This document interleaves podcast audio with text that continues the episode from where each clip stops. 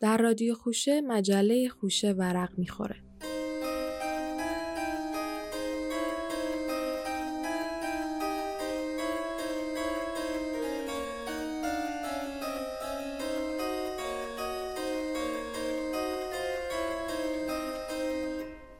شنوندگان رادیو خوشه روزتون بخیر. امروز 11 اسفند 1347 در این شماره از رادیو خوشه پس از مرور رویدادهای فرهنگی هفته شانه به شانه وفا از سیاهی شب میگذریم و یادداشتهای یک نویسنده از شاملو رو میشنویم. آواز چکاوک اسقر واقعی ناتمام میمونه و همراه با یونسکو روی سندلی ها به آواز کرگدن تاس گوش میدیم. با چاقوی ابوالقاسم فقیری گلوی گوسفند رو می‌بریم و از پنجره بسته به امران صلاحی نگاه می‌کنیم. با میکل آنجلو آنتونیونی هم صحبت میشیم و با حسن هنرمندی کابوس می‌بینیم.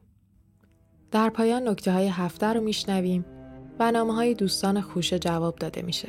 برامون نامه بفرستیم.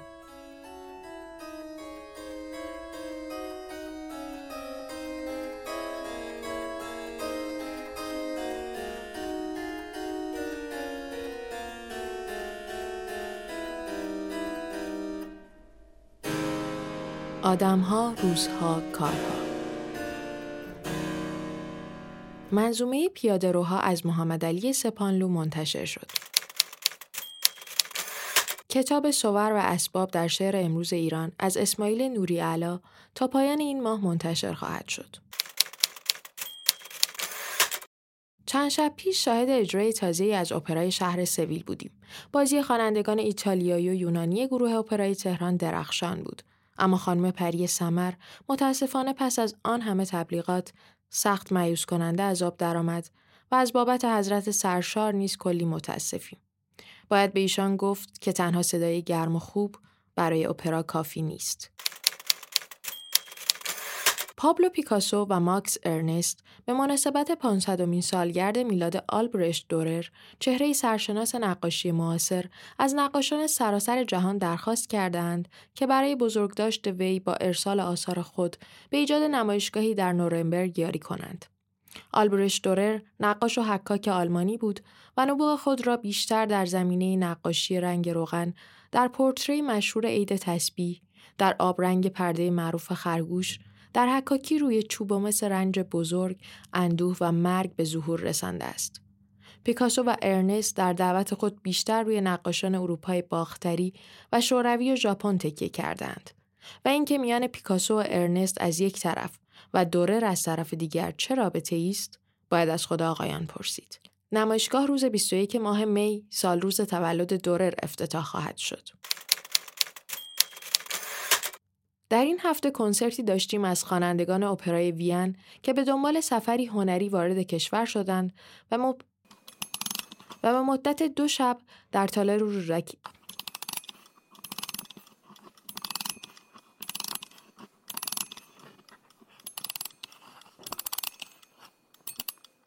در این هفته کنسرتی داشتیم از خوانندگان اپرای وین که به دنبال سفری هنری وارد کشور شدند و به مدت دو شب در تالار رودکی اجرا کردند. بوشهر یاد نیما را گرامی داشت. به مناسبت دهمین سالگرد سکوت نیما، شب شعری با حضور 1200 نفر در بندر بوشهر برگزار شد و در پایان فیلمی از زندگی و کارهای استاد بهزاد به نمایش درآمد. جلسه علیرغم کوشش گروهی که سعی در آشوب و تختعه این نمایش بزرگ شعر معاصر کرده بودند، در محیطی پر از صفا و صمیمیت به پایان رسید. انجمن پاسداران ادب فارسی در راه ترور هنر نو این انجمن که از سرشناسترین عناصر ارتجایی هنری ترکیب شده اخیرا پارا از حد مبارزه قلمی و فکری و منطقی فراتر گذاشته و میکوشد به هر ترتیب شده مانع نشر آثار و نوشته های جوانان شود چنانکه سخنگوی آنان نیز در برنامه تلویزیونی انجمن رسما اظهار داشت که اخیرا در این راه اقداماتی نیز کرده ایم. از جمله این اقدامات یکی علم کردن جوانک مجنونی بوده است که با عباب دوش انداختن و بلبل گچی به دست گرفتن و اقدامات جنونآمیز دیگر در شب شعری که برای او برپا داشتند کوشید کار مجالس شعرخانی را که اخیرا رواج و رونقی گرفته است به لجن بکشد. و جالب این است که برای محفوظ ماندن اسرار قضیه موفق شدن جوانک را که شاگرد قهوهچی بی سواد و دستی بود به سرعت راهی خارج از کشور کنند. احمد شاملو و یدالله رویایی در پاسخ سخنگویان انجمن پاسداران فردا شب دوشنبه ساعت 23 در برنامه پیوسته تلویزیون ملی ایران حضور به هم میرسانند.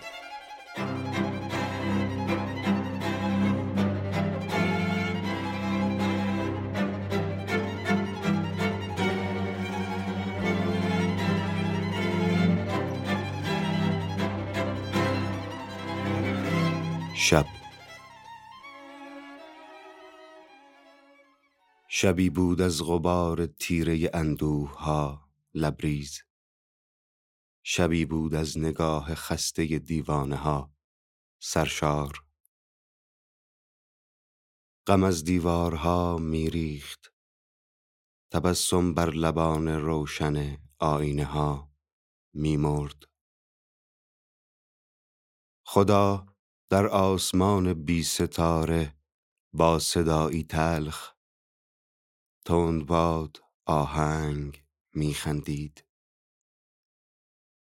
و سیاهی تا بلند بیکرانها سایه میگسترد شب اندوهناکی بود. من و او با هم از اندوه مردم قصه می‌گفتیم چرا موج نسیم نیم شب بر ما نمی لغزد؟ چرا لبخند انسانها به روی شاخه های آشنایی ها نمی رقصد؟ چرا طرح هزاران شعر بر دیوارهای شهر می میرد؟ چرا شب باغ خون بر سنگ فرش راه می پاشد؟ و بانگ خشم ما در آسمان شهر می لرزید و مردم خنده خورشیدها را خواب می دیدند. شب اندوهناکی بود. نه آوایی ز کس آمد نه مردی از میان برخاست. عین سین وفا. بوکان.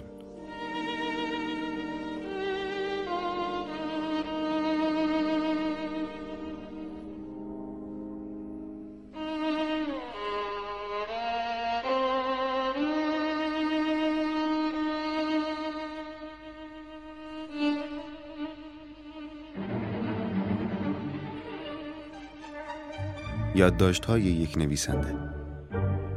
شنبه نادر شهرام از نیویورک برای مجله مطالبی میفرستد. امروز ازش پاکتی داشتم. مطالبی فرستاده بود تحت عنوان اندیشه های روز جمعه. میان بسیاری حرفهای جالب که عنوان کرده بود، این جملهش خیلی مرا گرفت. جامعه به آثار هنری دست دوم به بعد هم احتیاج دارد. گیرم فقط به آن اندازه که ارزش آثار دست اول شناخته شود. اما این روزها مثل این است که این اصل را به کلی منسوخ باید دانست. متاسفانه راست است و علتش هم روشن. سهولت توفیق است که این بلا را نازل کرده. جوانک بدبخت مشتی کلمات را پهلوی هم میچیند یا مشتی رنگ را روی بوم میمالد یا مقداری خرتوپرت آهنی را به هم جوش می‌دهد اسم اولی را می‌گذارد شعر و دومی را نقاشی و سومی را مجسمه اولی را به هر مجله‌ای که بفرستد برایش چاپ می‌زنند و دومی و سومی را به هر تالار نمایشگاهی که بفرستد برایش اکسپوزه می کنند. کار تمام است. تفلک بینوا شب خوابیده و صبح شاعر و نقاش و مجسم ساز مشهور معاصر از خواب بیدار شده. جامعه با دهان باز هاج و واجین نابغه وحشتناک را برانداز می کند و با بلاحت گوشهایش تکان می خورد. نمی‌داند این نابغه ساخته و پرداخته یک سردبیر بیمایتر از خود یا یک دلال و شارلاتان گالری دار است. نمی‌داند که در این نابغه به جای نبوغ فقط و فقط وقاحت و پررویی است. وقاحتی که پیش از هر کس دیگر خود جناب نابغه را از رو برده است. اگر روی اشتباهات املایی و انشاییش انگشت بگذاری، نگاه ریشخندآمیزی به سراپایت می اندازد و می‌گوید نوآوری کرده است بهش می‌گویی آخر برادر عزیز من نوآوری که ابتدا به ساکن نمی شود. تو اول کهنه ها را نگاه کن. کهنه ها را تشخیص بده. توشان بگرد. بجوی. تحقیق کن. اقلا اساس کارت را محکم کن.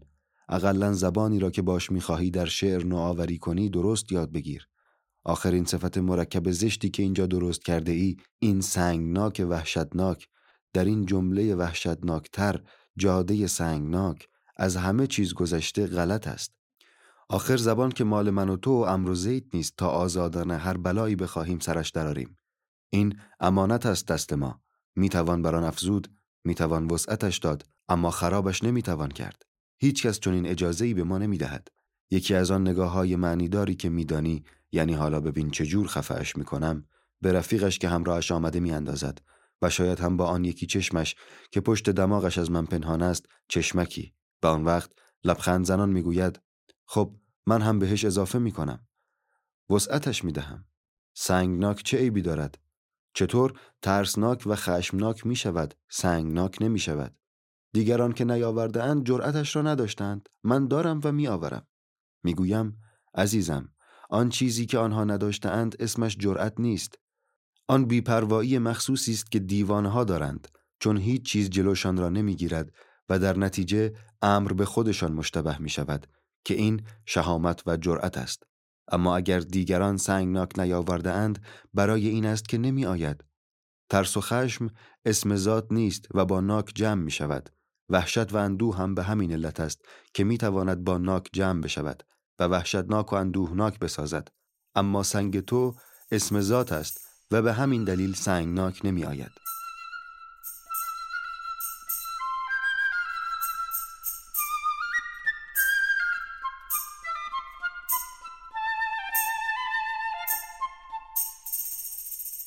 یادداشت‌های شاملو رو شنیدیم. نسخه کامل این یادداشت در مجله وجود داره و نسخه کامل صوتی هم در خوشچین موجوده. خوشچین نسخه کامل مطالب رادیو خوشه رو پوشش میده. از دستش ندید.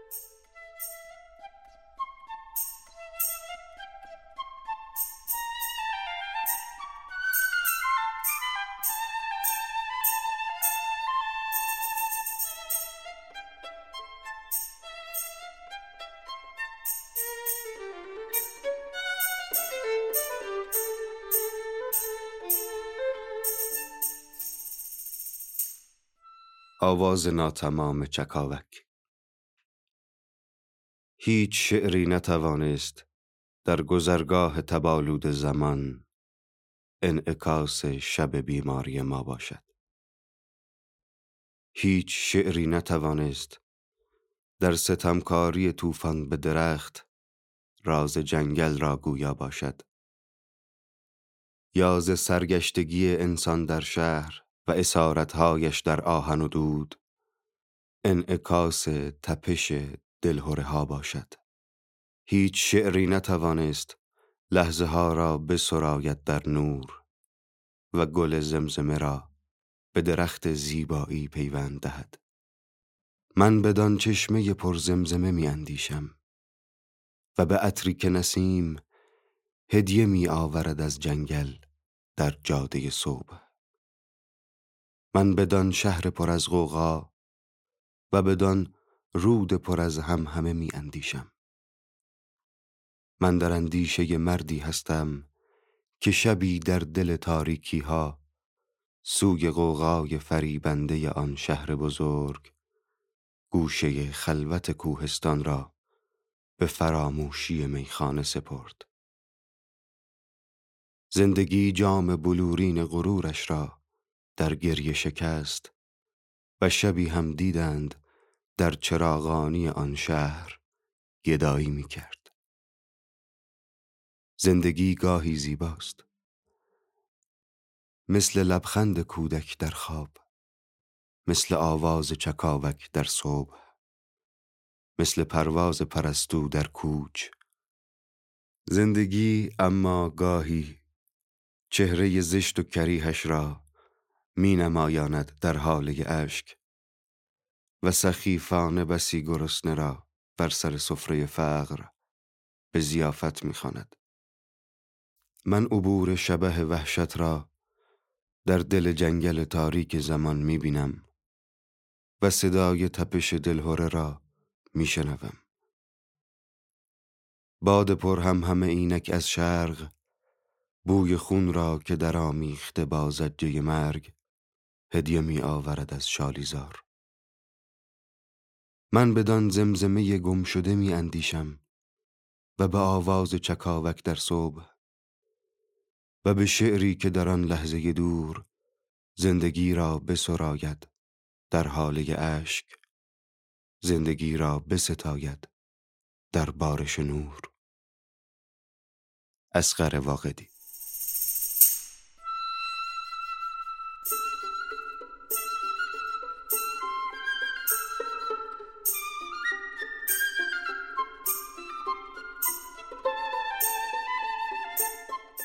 تا تا تا تا تا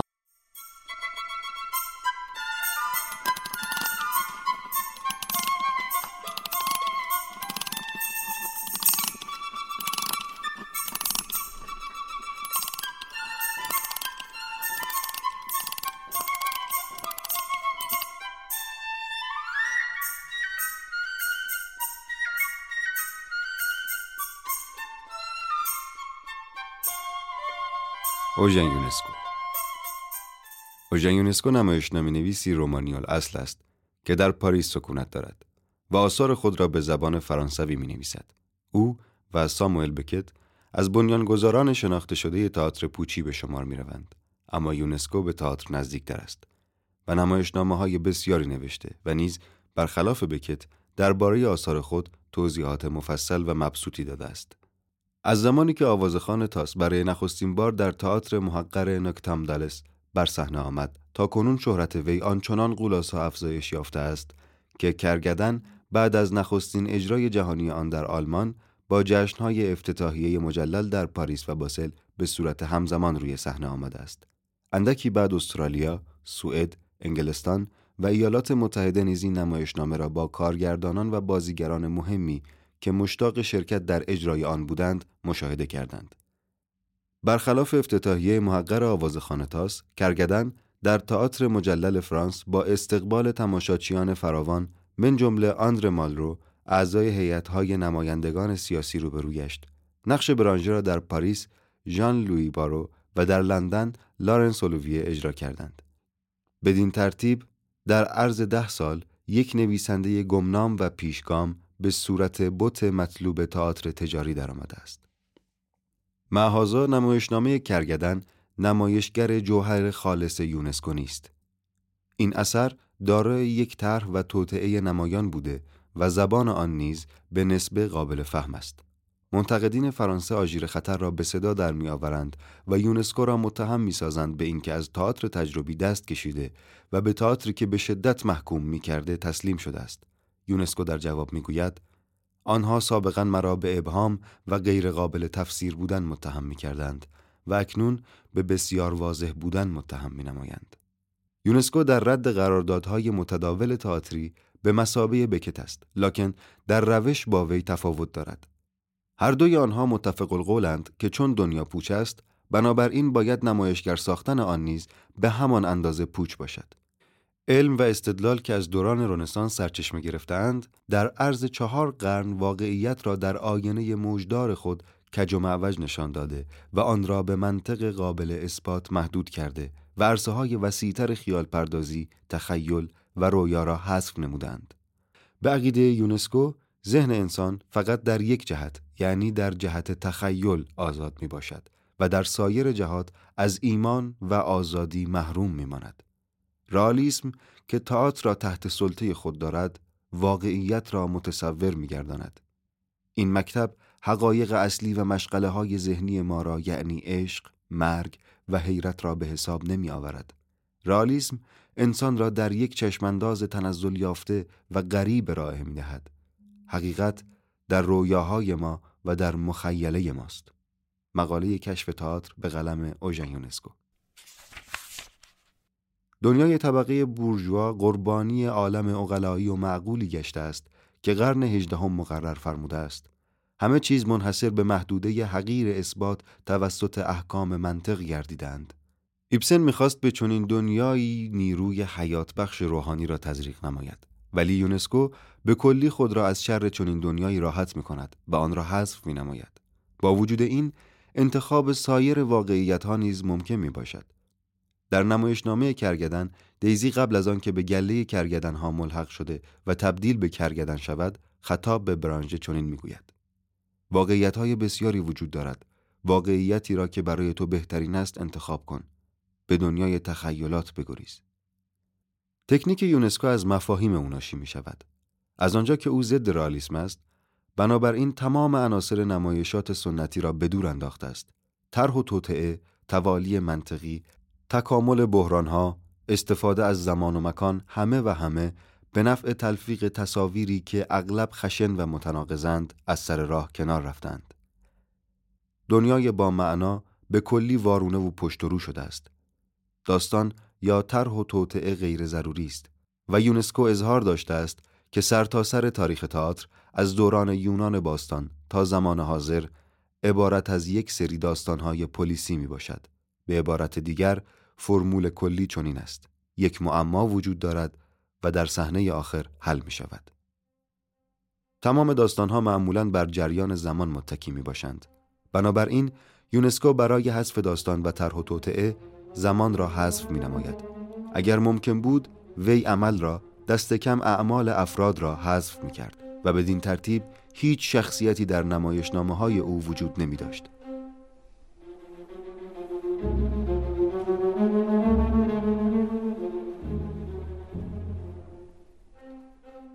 ادامه مقاله نمایشنامه های آوازخان تاس درس، سندلی ها، آدمکش و کرگدن بررسی شده که در مجله خوشه شماره دو سال 47 با ترجمه عباس احمدی و عبدالله تربیت چاپ شده. خوشه چین این مقاله را پوشش داده.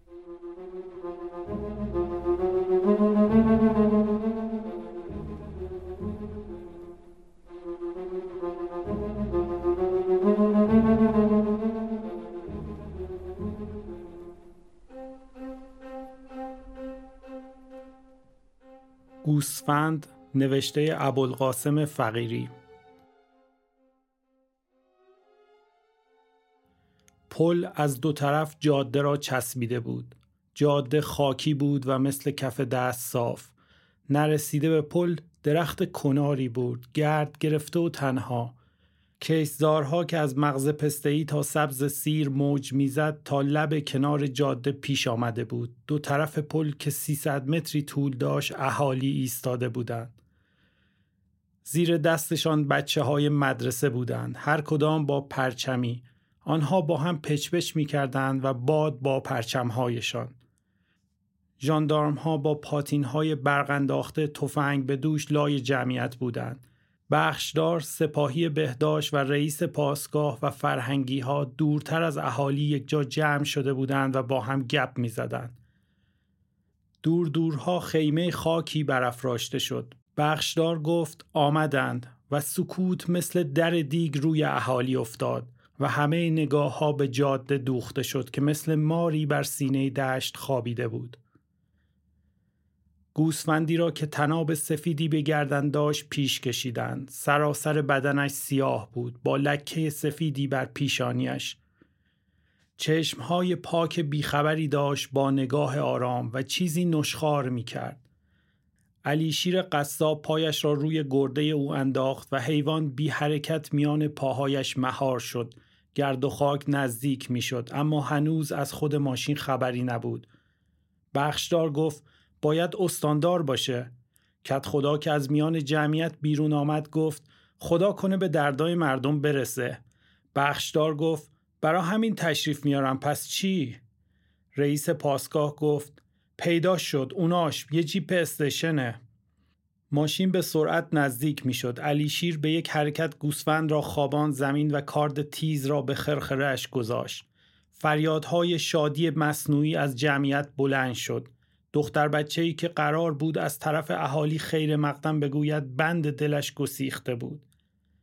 کاغذی را که به دست داشت نگاه می کرد. بعد سرش را بالا می گرفت و از بر می خاند.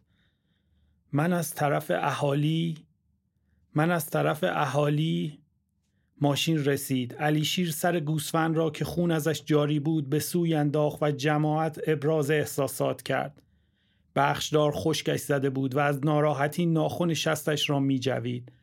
از تو ماشین عدهای توریست با ریش و پشم انبو متعجب و کنجکاو به این استقبال غیرمنتظره نگاه می کردن.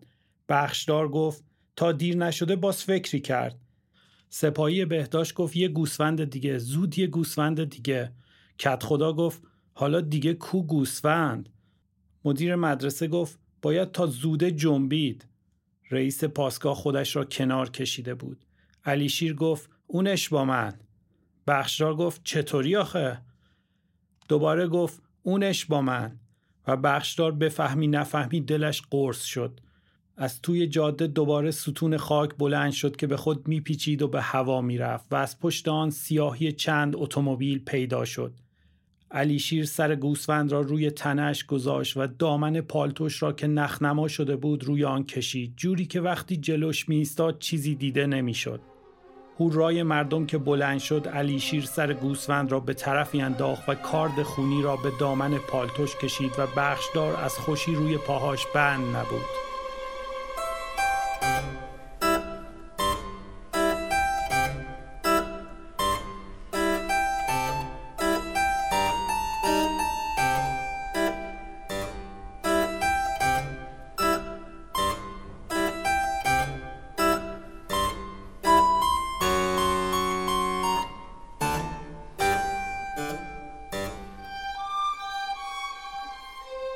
ملاقات امران صلاحی میریم.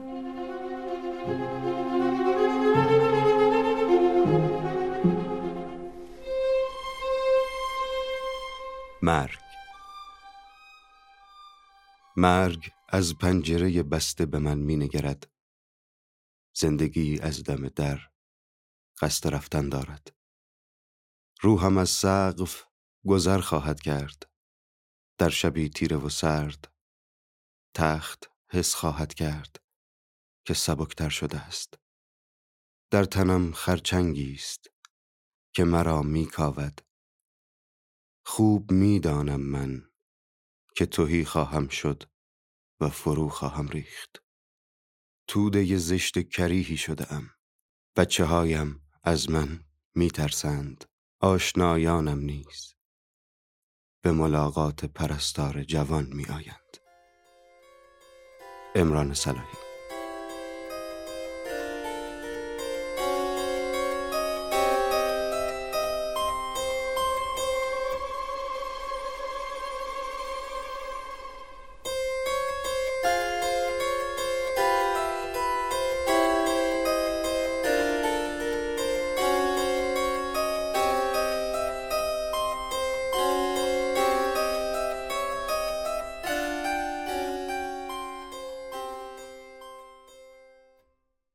میکل آنجلو آنتونیونی از عشق، زندگی و سینما سخن می‌گوید.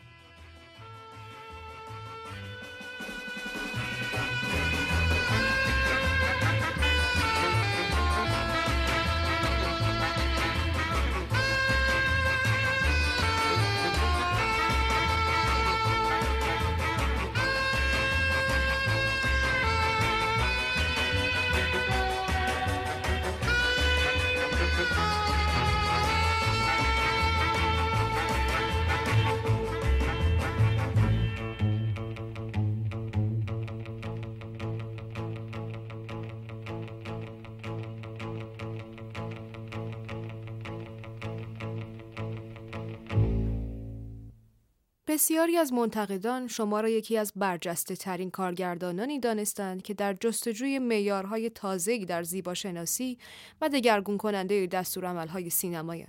شما آیا خود احساس می کنید در سینما بدعت گذارید؟ بدعت گذاری خود به خود پیش می آید. من نمی‌دانم کار تازه‌ای در سینما کرده ام یا نه. اگر چنین کرده ام تنها بدین سبب بوده است که گاهی چنین حسی به من دست داده است که نمی‌توانم فیلم های خاص، شیبه های خاص و راه های معین شده ای را در پیشبرد یک داستان بپذیرم. تمام اینها غیرقابل پیش بینی و بیفایده است. این شیوه های کهنه بود که برای شما نامطبوع بود یا به طور ساده خود ماجراهای قصه های قدیمی فکر می‌کنم هر دو اختلاف اصلی در جوهر کار بود که آنچه که به صورت فیلم در می آمد که از ناامانی زندگی ما برمیخواست از قبیل فیلم هایی که پس از جنگ جهانی دوم مطابق مکتب نئورالیسم ایتالیا به وجود آمد اینها برای زمان به وجود آمدنشان مناسب بودند که دیگر با شرایط امروزی ما وفق نمی‌دهند. آن زمان توجه اصلی ما متمرکز به این بود که این مسائل را چگونه بیان کنیم. بعدها آنگاه که شرایط زندگی عادی شد و مسائل زندگی پس از جنگ از میان رفت و شرایط زمان صلح جانشین آن شد این نکته اهمیت یافت که از مسائل شخصی و درونی سخن به میان آید. شما زادگاهتان فرارا را ترک کردید تا به دانشگاه بولونیا وارد شوید فرارا دوست نداشتید از فرارا خیلی زیاد خوشم می آمد. گرفتاری بعد از آن شهر روی آور شد. زندگی دانشگاهی را در بولونیا خوش نداشتم. موضوعی که انتخاب کرده بودم اقتصاد و علوم اداری اصلا برایم جالب نبود. دلم می‌خواست فیلم بسازم. وقتی درس دانشگاه تمام شد خوشحال شدم. گرچه عجیب است که روز جشن پایان تحصیلات اندوه عجیبی وجودم را فرا گرفته بود. دریافته بودم که جوانیم به پایان رسیده است و تازه آغاز مشکلات است. و به روم رفتید. بله. و سالهای اول زندگی در آنجا بسیار مشکل بود. برای یک مجله سینمایی نقد می نوشتم. وقتی بیرونم کردند روزهای متوالی بی پول بودم. حتی یک خوراک گوشت از رستورانی دزدیدم. کسی دستور خوراک داده بود و وقتی آورده بودند خودش سر میز نبود. من هم خوراک را گذاشتم لای یک روزنامه و بیرون پریدم. پدرم پولدار بود. در واقع یک کارخانهدار کوچک بود. اما دلش می‌خواست که من به فرارا بازگردم. اما من نپذیرفتم و مدتی با فروش جایزه هایی که از تنیس به دست آورده بودم زندگی کردم. چندین جعبه از اینها داشتم که در زمان درس خواندن در دانشگاه نصیبم شده بود. تمامش را گرو گذاشتم و فروختم. خودم آنها را به دست آورده بودم اما بدبخت بودم. چگونه از نقد فیلم نوشتن به کارگردانی سینما رسیدید؟ به مرکز فیلم تجربی روم رفتم اما سه ماه بیشتر آنجا نبودم. جنبه فنی سینما فی نفس هرگز برایم جالب نبوده است. پس از آن که دو یا سه پایه اصلی دستور سینما را فرا گرفتی خود قادر به ساختن حتی قادر به خراب کردن آن دستور ها پس بعدش شروع کردید به کارگردانی؟ نه به این آسانی ها هم نبود. اول از فیلم نام نویسی شروع کردم. اولی را با روسولینی. روبرتو را هرگز فراموش نمی کنم. در آن روزها او در خانه بزرگ خالی از لوازمی در روم زندگی می کرد و تقریبا همیشه در تخت خواب بود. چون تخت خواب تنها وسیله ای بود که در خانهاش داشت. هر دو آن رو بودیم که به کار می پرداختیم بعد خدمت نظام پیش آمد که بدبختی پس از آن آغاز شد. از زندگی در ارتش؟ نه کاموس در اینجا در همکاری من بود با انریکو فولچیونونی بر سر فیلمی و من شبها از سربازخانه فرار می کردم و نزدیک سحر از روی دیوار یا درون حفره در آن به سربازخانه برمیگشتم. چرا دیگر از روی دیوارها؟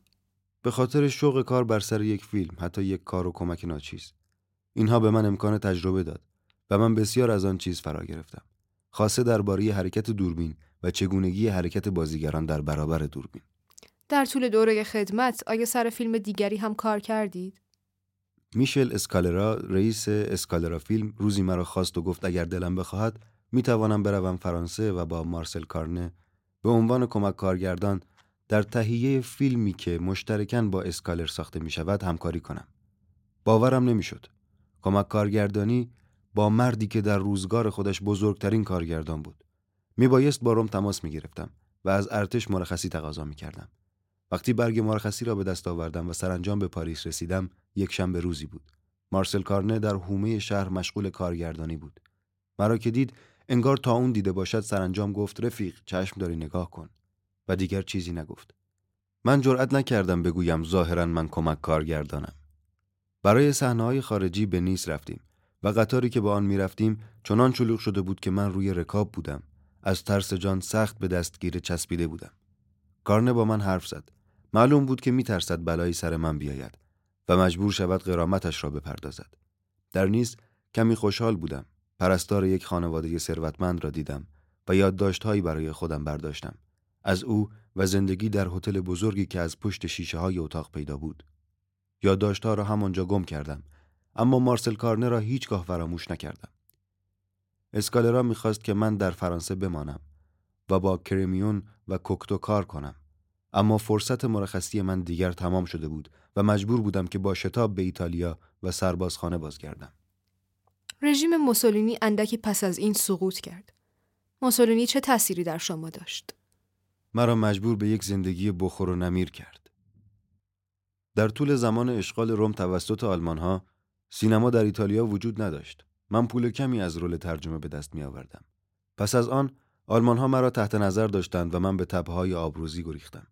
اما آنجا هم به سراغم آمدند و من باز مجبور به فرار شدم. سرانجام وقتی متفقین روم را گرفتند توانستم باز هم به این شهر بیایم. دوران بیباروبر تسلط فاشیسم بر ایتالیا چشمانداز سیاسی یا اجتماعی فیلم های بعدیتان را ساخت؟ این خیلی پیش از آن تاریخ بود. هنگامی که پسر بچه بیش نبودم با دوستانم برای شنا به رودخانه پوک نزدیک فراراست می‌رفتیم. مردانی را می‌دیدیم که قایقهای باری بزرگی را از ساحل به رودخانه یا برعکس میکشاندند. این در من تأثیری وحشتناک داشت. گاه به گاهی برمیگشتم و به آنها و مردمی که در آنها زندگی می‌کردند خیره می‌شدم. مردمی که با خانواده و جوجه هاشان در میان قایقها زندگی می‌کردند و قایق خانهشان بود. از اینجا بود که نخستین نگاه ساده و ابتدایی من به مسئله توزیع ناروای ثروت افتاد. بعدها مردم پر را ساختم که نخستین فیلم مستند من بود و نخستین باری بود که دوربین به دست گرفتم. نخستین فیلم داستانیتان داستان یک عشق سال 1950 در جهت شکستن این تمایل مکتب سینمای نئورالیسم ایتالیا در تصویر کردن طبقه کارگر بود. این فیلم و بیشترین آثاری که پس از آن ساخته اید درباره زندگی طبقه متوسط مرفه است. چرا؟ من فیلم هایم را درباره طبقه متوسط ساختم چون آن طبقه را بیشتر می‌شناسم. هر کس از چیزی حرف می‌زند که بیشتر آن را می‌شناسد. تلاش برای زندگی تنها به ماده و اقتصاد منحصر نیست. رفاه صدی در راه دلهوره نیست. در هر مورد فکر تمام واقعیت را عرضه کردن کاریست ساده و محمل. من موضوعی را می‌گیرم و تجزیه تحلیلش می‌کنم. همچون یک آزمایشگاه. هرچه در این راه بیشتر پیش بروم بهتر آن را می‌شناسم. این مانع بازگشت یک موضوع محدود به عام یا آدم تنها به اجتماع کامل نیست. در داستان یک عشق توجه من بیشتر معطوف دیدن آنچه بوده که جنگ بر سر اندیشه و ذهن افراد آورده است تا مکان و چارچوب اجتماع. این است که فیلمی ساختم که منتقدان فرانسوی آن را نئورئالیسم درونی نامیدند. هدف این بود که دوربین را به درون آدمهای فیلم بکشانم نه بیرون. دزد دوچرخه فیلم بزرگی بود که در آن دوربین همواره بیرون آدمها را نشان می‌داد. گذشته از این نئورئالیسم این را به ما میآموخت که آدمها را با دوربین تعقیب کنیم و بگذاریم هر لحظه از فیلم زمان واقعی خود را داشته باشند. خب من از تمام اینها به سطوح آمدم. دیگر نمی توانستم خود را در برابر زمان واقعی ببینم. به اعتقاد من از نظر ساختمان یک فیلم هر لحظه باید آنچه را که مفید است نشان دهد. چرا؟ چون بسیاری از لحظه های غیر مفید وجود دارد که شرح آنها کاریست بیهوده. اصرار شما در زدودن زواید فیلم هاتان حتی به ایجاز در گفتگوهای فیلم هاتان نیز می رسد. چرا ترجیح می دهید فضای تیره و سرد فیلم هاتان را در یک زمینه از آسمان ابری و خاکستری رنگ نشان دهید؟ اوایل فیلم های سیاه و سفیدی که می ساختم صرفا جنبه نمایشی داشت. از این رو آسمان خاکستری رنگ به ایجاد فضای خاصی کمک می کرد. داستان یک عشق مثلا در زمستان شهر میلان فیلم برداری شد که برای محیط و حالت فیلم مناسب بود. اما در ضمن آفتاب حرکتها را محدود می کرد. آن وقتها من از صحنه های طولانی در فیلم استفاده می کردم و دوربین را وادار به 180 درجه گردش می کردم. واضح است که آفتاب مانع اینجور کارها می شود. به این ترتیب با آسمان ابری و خاکستری تندتر می شود حرکت کرد و دیگر اشکال موقعیت دوربین نسبت به آفتاب پیش نمی آید. در دو فیلم آخرتان رنگ خاکستری آسمان را حفظ کرده اید اما رنگ جاده ها و ساختمان ها را برای تاثیر بیشتر دگرگون کرده اید. چرا رنگ های طبیعی آنان را نپسندیدید؟ مزهک نبود اگر از یک نقاش چنین سوالی می کردید. این گفته که رنگ هایی که من به کار بردم واقعی نیست درست نیست. واقعی هستند. قرمزی که به کار بردم قرمز است. سبز سبز آبی آبی و زرد زرد. امروز ما برای کار دلایل عملی داریم. خود واقعیت پیوسته رنگ میپذیرد. به همین کارخانه فکر کنید. کارخانه ها به خصوص در ایتالیا در آغاز قرن 19 که تازه صنعتی شدن پیش می آمد خاکستری، قهوه‌ای یا دودی بودند. رنگ در کار نبود. امروزه برعکس همه چیز رنگی است. لوله هایی که از طبقه اول تا طبقه دوازده ساختمان کشیده شده سبز رنگند. چرا؟ چون لوله های بخارند. اما کابل های برق قرمز رنگند و لوله های آب ارغوانی رنگ. از این گذشته رنگ های پلاستیک تمام دیوار خانه هامان را پوشانده که حتی روی سلیقه ما هم اثر گذارده. دلیل دیگر به کار بردن رنگ در فیلم تلویزیون است. تا چند سال دیگر تمام تلویزیون ها رنگین می شود و دیگر با فیلم های سیاه و سفید نمی شود به جنگ آن رفت.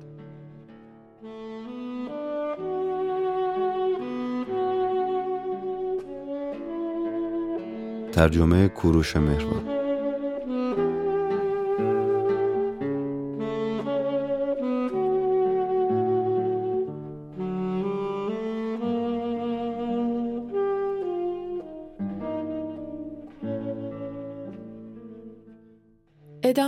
مصاحبه رو در شماره بعدی رادیو خوشه بشنوید. در ادامه تمرین می‌کنیم بدون لکنت فریاد بزنیم.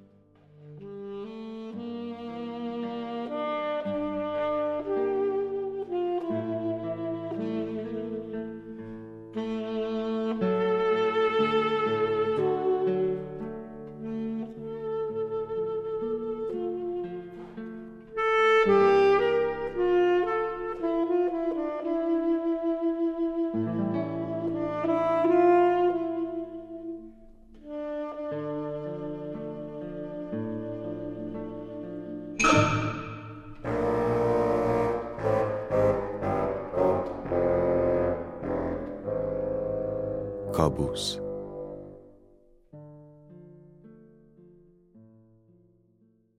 در گور سرد خیش فریاد می‌زنم. من زنده ام هنوز. با لکنتی که مرده تو گویی زبان من.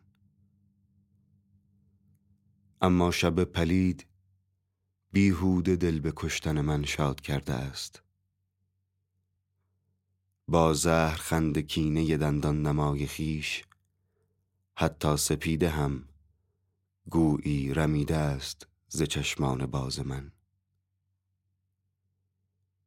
تابوت ها برابر من صف کشیده اند من بی حراس بر سر پا ایستاده ام. شب نعره می‌زند پایان سرنوشت تو پایان دیگران. من چشم خسته دوخته تا آستان روز لبخند می‌زنم. شب لحظه ای به چهره من خیره می شود دانی چه می کنم دانم چه می کنی ما خسته در کشاکش این بحث بی سمر ناگه سهر به قهقه از راه می رسد من زنده ام هنوز. فریاد می‌زنم. پاریس 1344 از هراس دفتر دوم.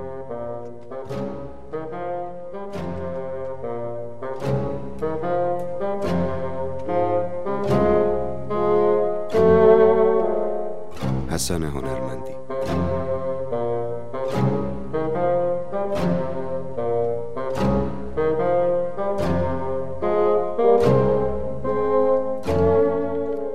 بانک صادرات ایران برای وسعت فعالیت شعبه خود در پاریس آقای مصطفی فرزانه را برای سرپرستی شعبه استخدام کرد.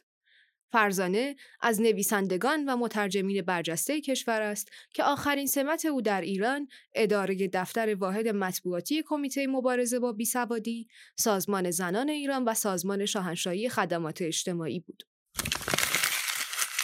روزنامه معروف Saturday Evening Post چاپ آمریکا که متعلق به طبقه روشنفکر این مملکت بود با سه میلیون تیراژ در هر شماره تعطیل شد. نفوذ این روزنامه در ایالات متحده چیزی شبیه به نفوذ و اعتبار روزنامه معروف لوموند فرانسه در اروپا است. این روزنامه با 104 این روزنامه با 140 سال سابقه مداوم انتشار از جمله قدیمی ترین روزنامه های آمریکا بود و نویسندگان برجسته و به نام آمریکا همچون ادگار آلمپو، ویلیام فاکنر و ارنست همینگوی با آن همکاری داشتند. این تعطیلی ناشی از به هم خوردن توازن درآمد و هزینه نشریات است چرا که صاحبان آگهی پس از ایجاد ایستگاه های مختلف تلویزیون کشش بیشتری به طرف این وسیله پیدا کردند در حالی که در حالی که چه در دنیای غرب و چه در شرق ثابت شده است که تاثیر آگهی در مطموع. در حالی که چه در دنیای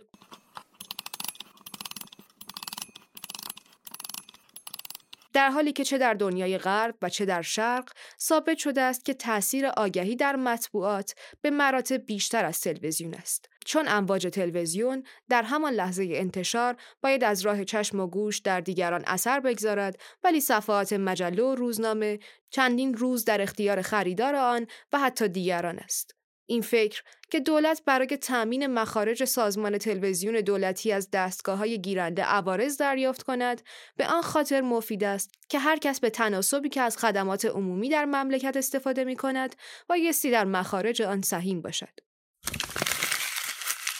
در نقاط مختلف شهرهای استان خراسان یک ساختمان اداری واحد ایجاد می شود تا کلیه سازمان ها از قبیل شهرداری، کلانتری، ثبت احوال، بانک ملی، آموزش و پرورش و سایر سازمان ها که به نحوی با نیازمندی های مردم مرتبطند در یک محل متمرکز شوند. همچنین یک ترمینال در انتهای خیابان تهران مجاور جاده سنتو ساخته خواهد شد که برای استفاده کلیه اتوبوس های مسافربری اختصاص می‌یابد. به طوری که در این ترمینال کلیه نیازمندی های اولیه مسافر به طوری که در این ترمینال کلیه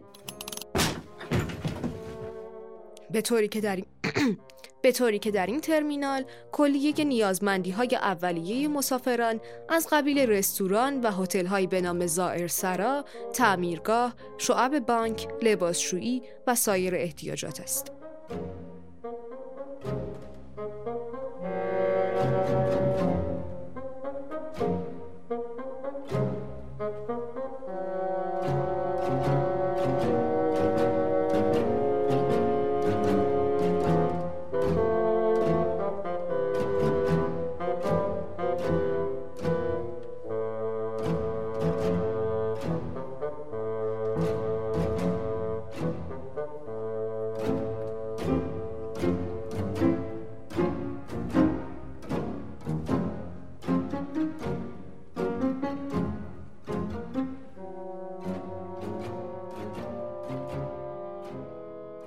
دوستان تلاش کردیم نامه بی جواب نمونه. پیشا پیش از صبوریتون متشکریم. آقای الف عباسی هر کس نوعی گرفتاری دارد. شما هم گرفتار این هستید که چرا تا به حال نتوانسته اید عاشق بشوید. در این مورد به خصوص چیزی به نظرم نرسید که به عرض سرکار برسانم. ولی آرزو می کنم که کاش 27 میلیون نفر جمعیت ایران همه گرفتاری نظیر گرفتاری شما داشته باشند. و دیگر قصه آبونان به دلهوره و وسواسشان نیندازد. آقای بهروز افتاده طبیعی است که نویسنده برای در و دیوار نمی نویسد و هر کسی احتیاج به تشویق دارد. ولی خوانندگان مجله هم گناهی نکردند که در عوض مطالب پر و جا افتاده با مشتی سیاه مشق که دوستان نوقلم به عنوان تمرین می نویسند سر و کار پیدا کنند. آقای الف تا قاف فرستنده سیگار پیوند لحظه ها و قطعات دیگر این مفاهیم بیشتر شبیه استنتاجاتی است که انسان در دفتر خاطرات روزانه خود می نویسد.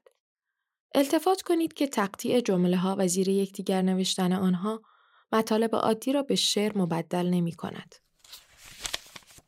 آقای یاوری گرانمایی من از داستان نیمه کاری که مرقوم فرموده اید 24 سال پیش در روزنامه شرف خانده اید متاسفانه هیچ چیز به خاطرم نیامده. شاید اشتباه فرموده اید و این داستان از من نبوده است. از اظهار محبتی که در نامه گرم و لطفامیزتان به من کرده اید بی نهایت متشکرم. در باب چاپ عکس ها هم اطاعت می شود.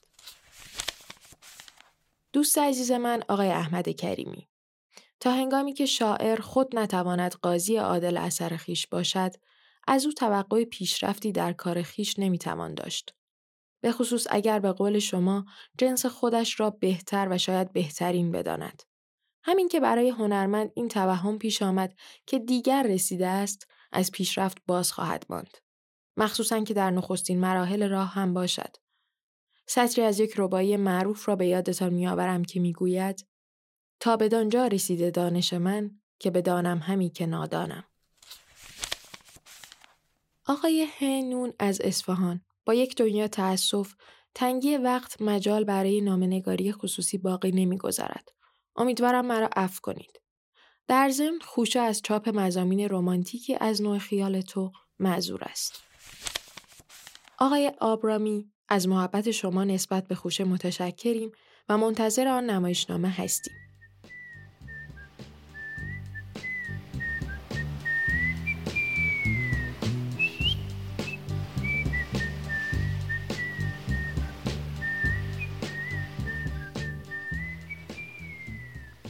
از محبت شما نسبت به رادیو خوش سپاس گذاریم.